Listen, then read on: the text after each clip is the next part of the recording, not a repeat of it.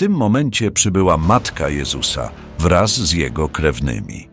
Stanęli oni z dala od tłumu i posłali do niego wiadomość, by do nich podszedł. Tymczasem przez tłum otaczający Jezusa przebiegła wiadomość. Twoja matka wraz z Twoją rodziną czekają tam na Ciebie. On jednak tak się odezwał. Czy chcecie wiedzieć, kto prawdziwie jest moją rodziną? Bliższą mi niż matka i krewni? I ogarniając wzrokiem uczniów zebranych dookoła niego, rzekł: Oto moja matka i moja rodzina. Kto pełni wolę Boga, jest mi jak matka, brat, siostra, kuzyn czy kuzynka.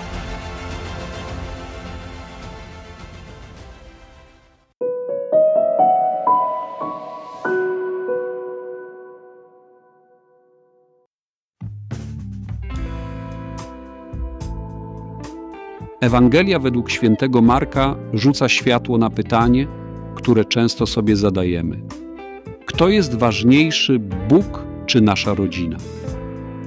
W obecnym świecie, gdzie relacje są często ulotne, a media społecznościowe oferują nam cyfrowych przyjaciół na kliknięcie, odpowiedź Jezusa może nas zaskoczyć.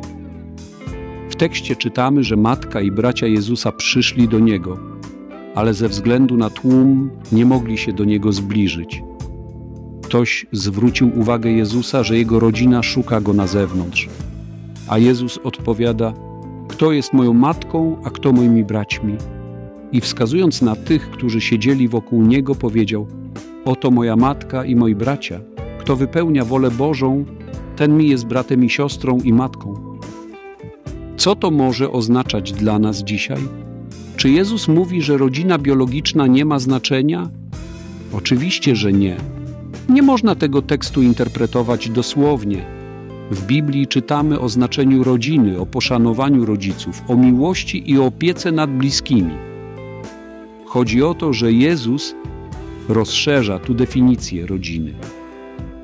On mówi, że każdy, kto wypełnia wolę Bożą, staje się częścią Jego duchowej, rodzinnej wspólnoty. W dobie portali społecznościowych, kiedy to algorytmy dobierają nam znajomych, warto zadać sobie pytanie: czy nie zapominamy o prawdziwej, głębokiej wspólnocie? Czy nie zastępujemy jej powierzchownymi relacjami? Czy czasem nie jest tak, że nadmiernie koncentrujemy się na internetowych znajomościach, podczas gdy te prawdziwe relacje, które są blisko nas, zaczynają chorować albo umierają z tęsknoty właśnie za nami? Jezus mówi, że prawdziwa rodzina to nie tylko ci, z którymi dzielimy geny, ale także tamci, z którymi dzielimy wiarę i dążymy do wypełnienia woli Bożej. To może być osoba siedząca obok nas w kościele, nasz sąsiad, który może potrzebuje pomocy i wsparcia. Zwróć uwagę na moje słowa nie tylko. To oznacza, że Bóg nie wyklucza biologicznej rodziny z centrum naszego życia. Teraz zastanówmy się, jak często oceniamy innych przez pryzmat naszych różnic, zamiast dostrzegać to, co nas łączy wspólną wiarę i miłość do Boga. Być może potrafimy znaleźć więcej braci i sióstr niż przypuszczamy. Bóg promuje różnorodność.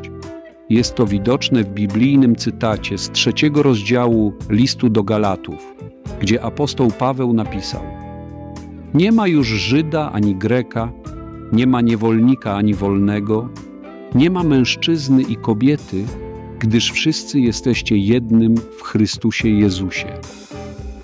W ten sposób Paweł wyraża ideę, że różnorodność, jaką reprezentują różne grupy ludzi, nie jest barierą, ale raczej bogactwem, które łączy się w jedności i harmonii w Chrystusie.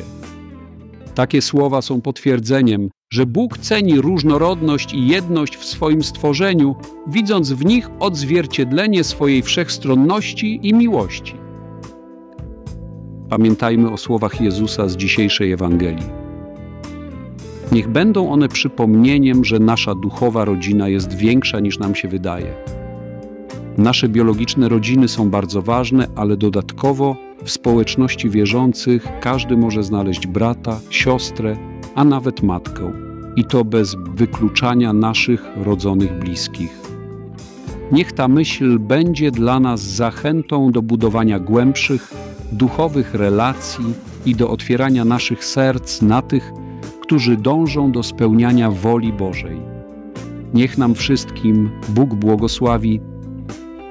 Amen.